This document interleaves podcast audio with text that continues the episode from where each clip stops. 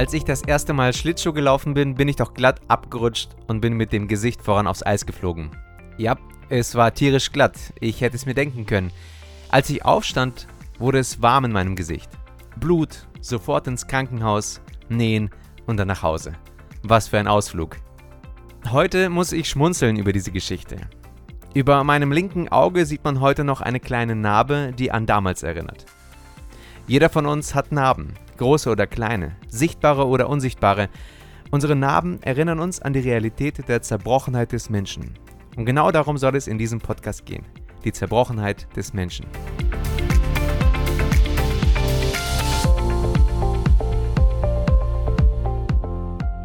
Die Zerbrochenheit des Menschen ist eine fundamentale Realität, die in dem Sündenfall ihren Ursprung hat.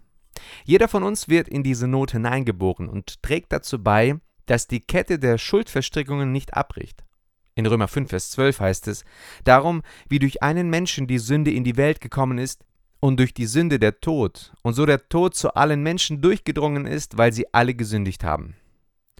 Um die Zerbrochenheit des Menschen besser zu verstehen, müssen wir Sünde besser verstehen. Um die Sünde zu verstehen, müssen wir vor unserer eigenen persönlichen Sünde beginnen. Wir müssen in einer Zeit ansetzen, lange vor unserer Geburt. Am Anfang erschuf Gott ein vollständig und absolut gutes Universum. Sünde und Böses war nicht vorhanden.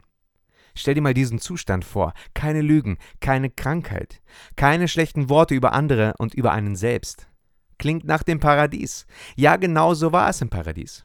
Doch dann sündigte der erste Mensch, Adam, und brachte die Sünde in die Welt. Adams Sünde riss uns alle buchstäblich in den Tod.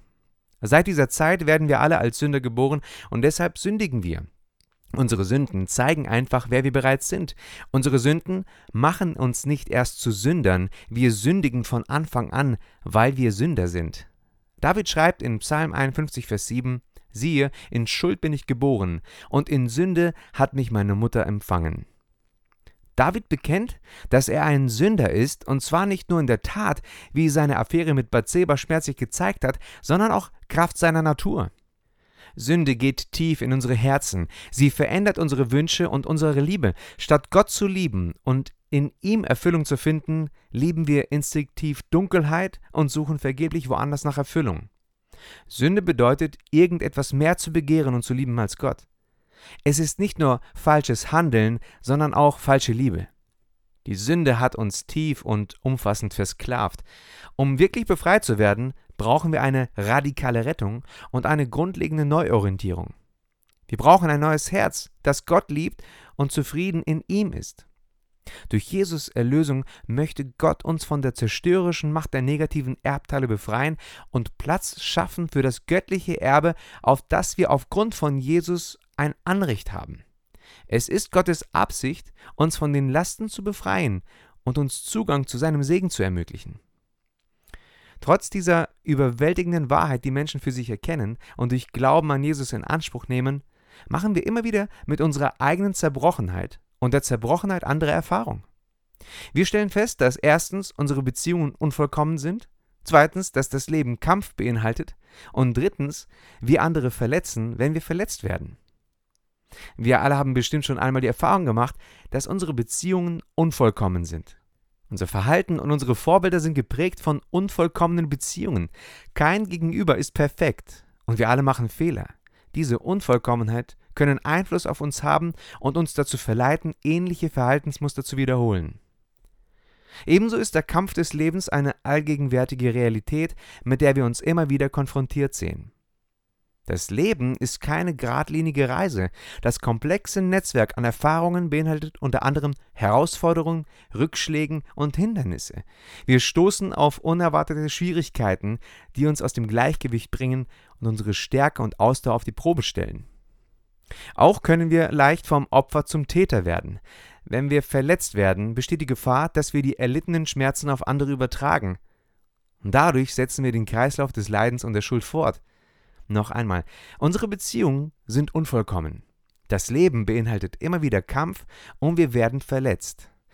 Das sind die Tatsachen des Lebens. Das beschreibt die Zerbrochenheit, die wir kennen und erleben. Und das beschreibt, wie auch wir zu der Zerbrochenheit der Menschen immer wieder einen negativen Beitrag leisten. Doch in dieser Zerbrochenheit liegt auch die Möglichkeit der Erlösung verborgen. Jesus Christus entschied sich bewusst dazu, in diese unvollkommene, zerbrochene Welt hineingeboren zu werden und den Weg aller Menschen zu durchleben. Er war kein privilegiertes oder isoliertes Wesen, sondern Teil einer menschlichen Abstammungslinie, die ihre eigenen belastenden Aspekte hatte. Wie jeder von uns musste auch Jesus alles lernen und auch er musste wachsen.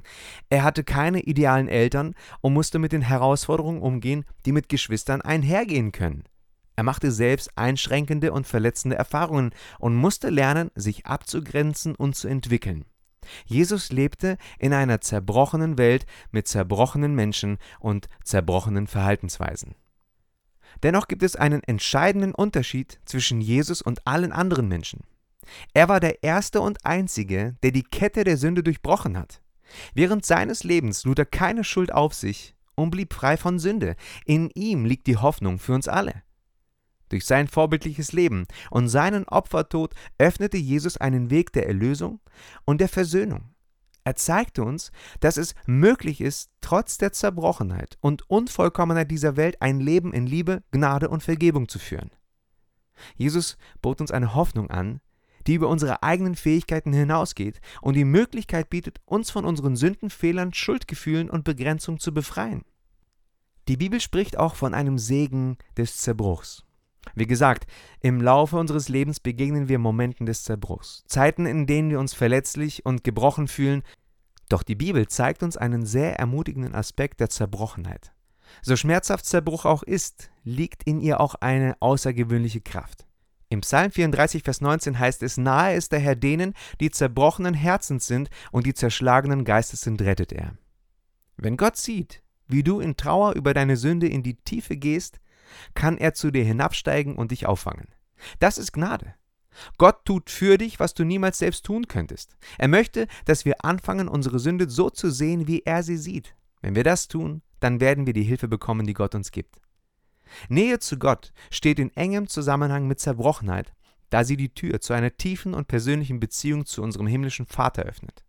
Wenn wir Gott in unsere Zerbrochenheit einladen, tritt er in unser Leben ein und reinigt es. Authentische Intimität mit Gott wird erfahrbar, wenn wir uns völlig abhängig von ihm machen.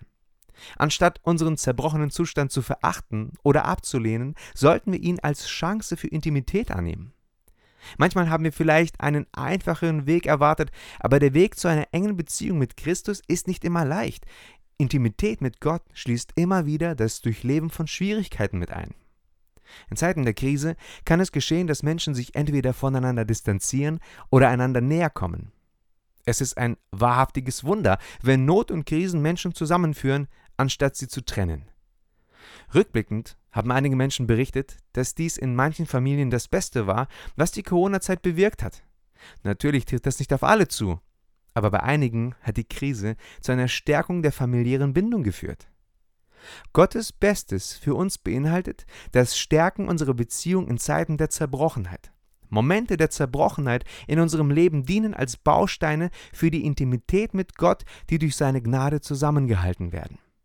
Wenn wir Momente der Zerbrochenheit annehmen, anstatt sie abzulehnen, können wir Gottes Bestes erleben und unsere Intimität mit Jesus vertiefen.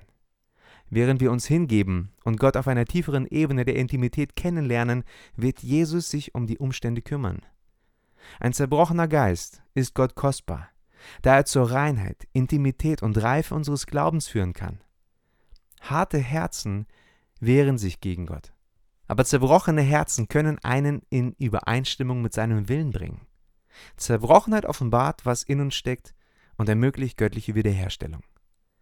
Zerbrochenheit zerbricht das, was nicht in Übereinstimmung mit Gottes Willen und Plänen steht.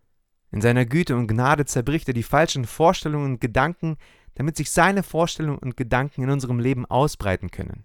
Aus Hass wird Liebe, aus Unvergebenheit Vergebung, aus Lust wird Treue, aus Egoismus wird Barmherzigkeit. In Hesekiel 36, Vers 26 lesen wir, Und ich werde euch ein neues Herz geben und einen neuen Geist in euer Inneres geben. Und ich werde das steinerne Herz aus eurem Fleisch wegnehmen und euch ein fleischernes Herz geben.